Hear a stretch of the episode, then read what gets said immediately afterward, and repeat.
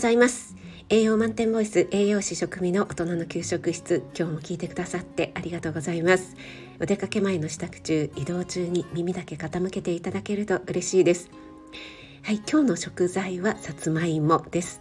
さつまいも焼き芋の美味しい季節になってきましたね。えー、この季節になるとね、えー、昔ね息子が小さかった頃外遊びしてねちょっと冷えてきた体をね八百屋さんの前で売っているさつまいもをね買ってお外で、えー、暑い暑いってあちあちとか言いながら食べるのがねとっても楽しみだったことを思い出します。えー、さつまいもはね、えー、なんといっても生産量一番を誇るのは鹿児島県ですねそして次いで茨城県茨城県になります。旬は晩秋なので今ぐらいの季節からになるかと思うんですが、さつまいもはね取れたてが美味しいとは限らず23ヶ月貯蔵して余分な水分を逃してからの方が甘みが増してホクホクと美味しくなる品種もあるようなんですね。えー、最近ね、えー、さつまいもの品種、えー、非常にねたくさん出てきましたよね。クホク系とかしっとり系ねっとり系などね、えー、いろいろありますが皆さんはどれがお好きでしょうか、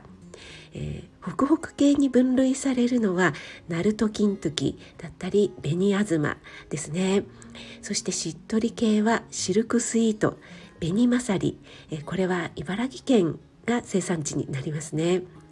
そしてねっとり系は安納芋紅はるかになりますね。はい他にもたくさんありますけどもね。安納芋は甘みがとっても強いので、えー、とっても美味しいですよね。焼き芋なんかにすると食べやすいかと思います。ホクホク系はちょっとね喉に詰まるよという方は結構しっとり系とかねっとり系がお好きなのかなと思います。皆さんはいかがでしょうか？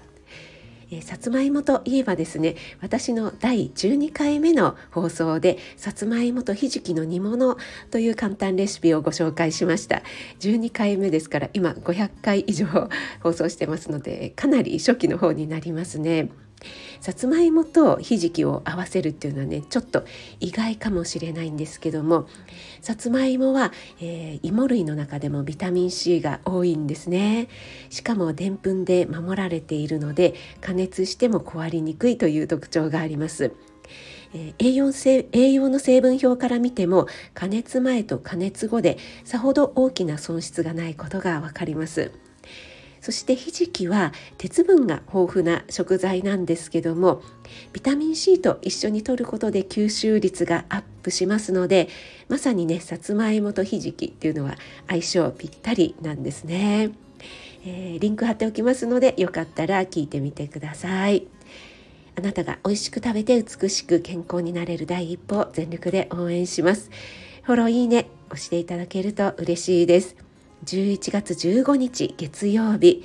えー、新しい1週間の始まりですね。今日も良い一日となりますように。気をつけていってらっしゃい。